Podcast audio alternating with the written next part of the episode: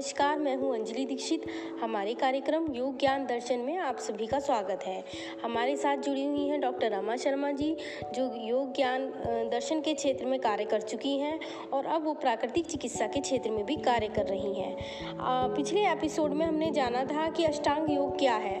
आज के कार्यक्रम एपिसोड में हम जानेंगे अष्टांग योग से होने वाले लाभ और आगे हम इसको किस तरह से अपने जीवन में जो है लाएँ और उसका किस तरह से उसका प्रयोग अपने जीवन में हम कर सकते हैं और अपने जीवन को किस प्रकार सुचारू सुचारू तरीके से आगे बढ़ सकते हैं, जीवन को अच्छा बना सकते हैं। तो आइए चलते हैं रमा रमा मैम के पास और जानते हैं इसके लाभों के बारे में। जी मैम, बताएँ हमारे श्रोताओं को। नमस्कार मित्रों। महर्षि पतंजलि ने योग दर्शन ऐसे साधकों के लिए दिया है जो अभी प्रारंभिक अवस्था में हैं। उनके पूर्व के संस्कार उन्हें दबाते भी हैं, पीछे की ओर भी खींचते हैं। ये हमारी सबकी स्थिति है। हमें तो अपनी छोटी छोटी कमियों में बुराइयों को समाप्त करके आगे बढ़ना है। जो भी व्यक्ति अपने अस्तित्व की खोज में लगा है और जीवन के पूर्ण सत्य से परिचित होना चाहता है, उसे अष्टांग योग का अवश्य ही पालन करना चाहिए। अष्टांग योग का पालन करने के अनेक लाभ हैं, जो इस प्रकार हैं। इससे शरीर निरोग, मन स्थिर और अच्छी बुद्धि की प्राप्ति होती है। जीवन की कठिनाइयों में सही निर्णय लेने की क्षमता बढ़ती है। मानसिक, शारीरिक दुखों को सहने की शक्ति भी बढ़ जाती है। शरीर, मन और इंद्रियों पर नियंत्रण होता है। मानसिक रोग जैसे काम, क्रोध, लोभ, मोह, अहंकार, द्वेष आदि का नाश होता है।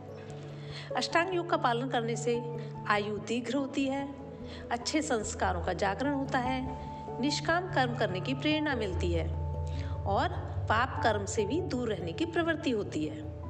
ईश्वरीय गुणों की प्राप्ति होती है, परोपकार में मन लगता है, आत्मा व परमात्मा की अनुभूति होती है। अतः यदि हम अष्टांग योग का पालन करना शुरू कर दें तो निसंदेह समाज, राष्ट्र व विश्व में मानव अधिकारों की रक्षा व शांति स्थापित हो सकती है। इसके लिए हमें योग के आठों अंगों का पालन करना है। वो आठ अंग हैं, यम, नियम आसन, प्राणायाम, प्रत्याहार, धारणा, ध्यान और इनका हम अपने आगे आने वाले एपिसोड में एक एक करके पूर्ण विवेचना करेंगे, जिससे साधकों को उसे अपनाने में सुविधा हो सके। जी मैम, बहुत अच्छा आपने हमारे श्रोताओं को पहले योग दर्शन के बारे में बताया और पतंजलि द्वारा बताए गए अष्टांग योग के बारे में, उससे होने वाले लाभों की चर्चा की। आगे इसी पर इसी पर हमारी चर्चा जारी रहेगी। आगे के एपिसोड में हम जानेंगे कि अष्टांग योग का किस प्रकार हम पालन करें और अपने जीवन को सुचारू तरीके से अग्रसित करें, अग्रसारित करें। तो तब तक के लिए हमारे श्रोताओं का बहुत बहुत धन्यवाद। उन्होंने हमारे कार्यक्रम को सुना। यदि यह कार्यक्रम आपको अच्छा लगा हो तो आप इसको लाइक करें शेयर करें। फेसबुक पर व्हाट्सएप पर इंस्टाग्राम पर आप इसको शेयर कर सकते हैं। अपने प्रश्नों को आप मैसेज कर सकते हैं। और डॉक्टर रमा शर्मा जी से अपने प्रश्नों के उत्तर भी पा सकते हैं। और जिस किसी प्रकार का भी आपकी कोई समस्या हो, उससे संबंधित प्रश्न भी आप कर सकते हैं। तो आपका दिन शुभ हो। आज के लिए इतना ही। अगले कार्यक्रम में फिर फिर मिलते हैं। तब तक के लिए धन्यवाद।